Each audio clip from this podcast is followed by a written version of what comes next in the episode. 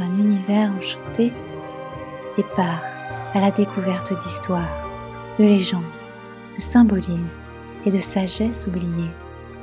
Redécouvre le monde sous un autre regard avec le podcast Les lueurs de soi. Je suis Laura et heureuse de t'accompagner durant tout ce voyage.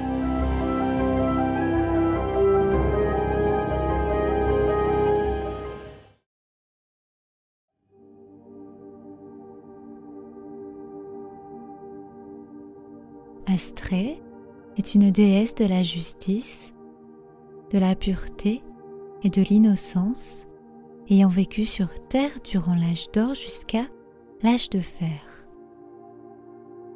Lorsqu'elle quitte ce monde, l'immortel se transforme en étoile pour devenir la constellation de la Vierge. Son nom donnera celui de tous les astres.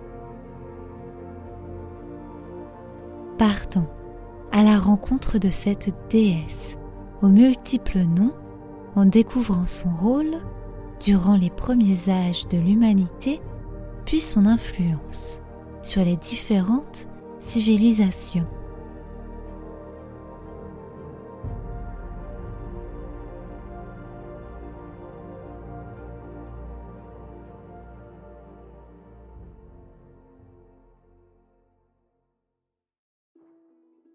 Dans la mythologie grecque, les premiers temps de l'humanité sont organisés en quatre périodes.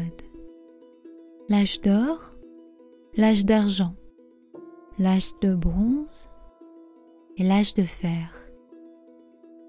Mais le poète Hésiode les désigne et les classe autrement. Il utilise le terme de génération plutôt que d'âge. Et il les classe en trois parties de trois piliers.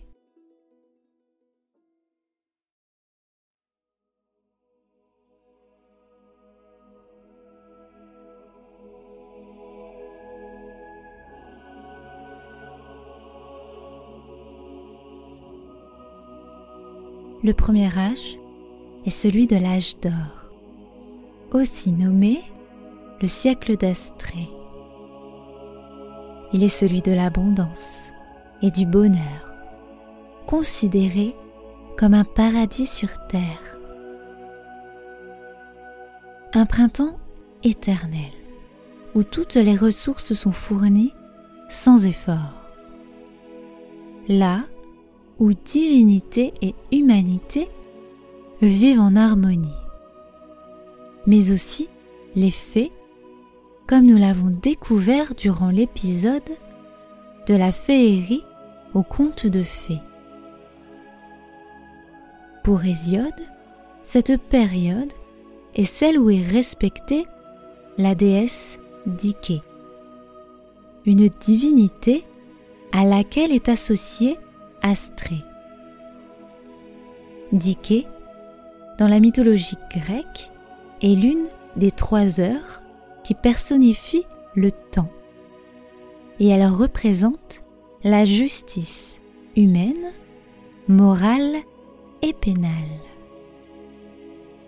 Hésiode écrit que la génération d'or est celle d'une royauté juste et qu'elle s'oppose à la génération d'argent qui représente l'autre face de la royauté, celle qui est injuste et démesurée.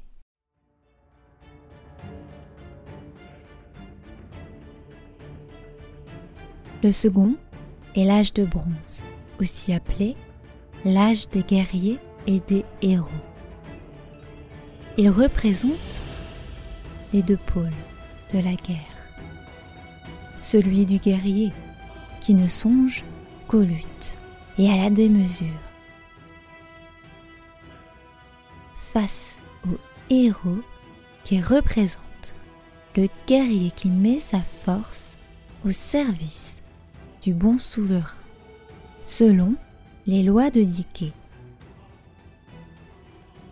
Le dernier âge est l'âge de fer, où la génération se divise en deux. Il y a ceux qui sont voués à la déesse et ceux qui cèdent à l'injustice. l'âge de fer est considéré comme le plus violent et représente tout ce que les dieux désapprouvent. La ruse, la tromperie, la violence et le crime.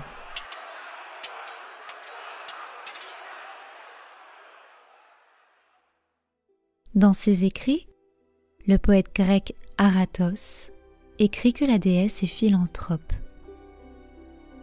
Elle vit dans les montagnes pour être au plus près des hommes, ce qui lui permet de les instruire. À l'âge de fer, quand tous les dieux ont quitté la terre, Astrée sera la dernière à partir. C'est dans le ciel qu'elle trouve refuge où elle se transformera en la constellation de la Vierge.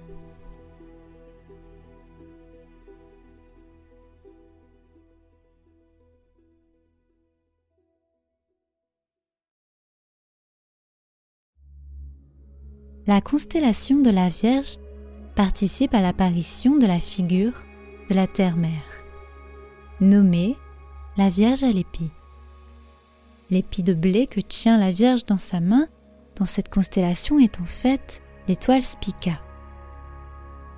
En Égypte, elle est associée à Isis, aussi appelée mère de la nature entière. Son nom égyptien est Amos, Ast ou. Elle est sœur et épouse du dieu solaire Osiris. Bienfaitrice universelle, son pouvoir s'étend sur la terre, les cieux et le monde souterrain. Elle représente la source de toute fécondité et de toute transformation. Apulée, qui est un philosophe romain d'origine berbère, décrit Isis comme étant la nature, la mère de la création, l'ancêtre primitif du temps, la première entre les dieux et les déesses du ciel.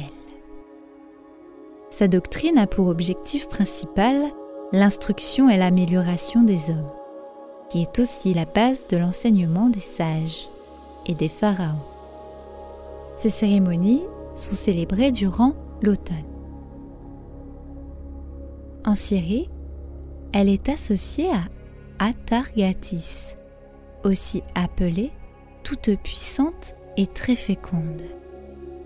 Son nom, araméen, Atar Até, est chez les Phéniciens d'Erceto. Les origines étymologiques de ces deux noms viennent de la déesse antique, Anat. Elle est la sœur, épouse du dieu de l'orage, Baal. Et elle est responsable de la protection et du bien-être de la ville et du peuple qui lui sont associés, sur lesquels elle est patronne. Elle est représentée avec une gerbe de céréales, où des lions tiennent son trône, suggérant sa force et son pouvoir sur la nature. En Grèce, la constellation et sa figure sont associées à Déméter. Mais la désignation de la Vierge ou de la jeune fille en grec se dit Corée, qui est l'un des noms de la fille de Déméter, Perséphone. Le lien entre la mère et la fille est si fort qu'elles sont associées dans les cultes et où leur rôle de déesse de la nature s'échange, notamment avec le renouveau printanier, les récoltes estivales et les vendanges automnales.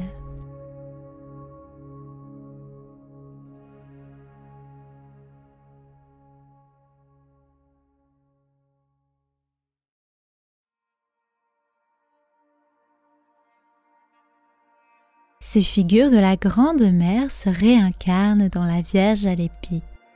Elles sont les gardiennes des graines, les gardiennes de la semence du soleil. Car elles veillent sur la fécondation des graines en automne jusqu'à leur croissance au printemps avec l'apparition des plantes.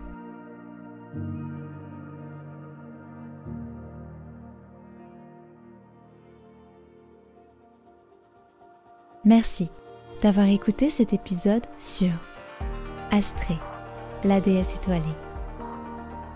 Si tu as aimé ce format, à la découverte d'histoires et de symbolismes, tu peux partir à la rencontre de ton propre conte, puisque je réalise des livres sur mesure qui retracent ton parcours de vie ou l'origine de ton nom et de ton prénom.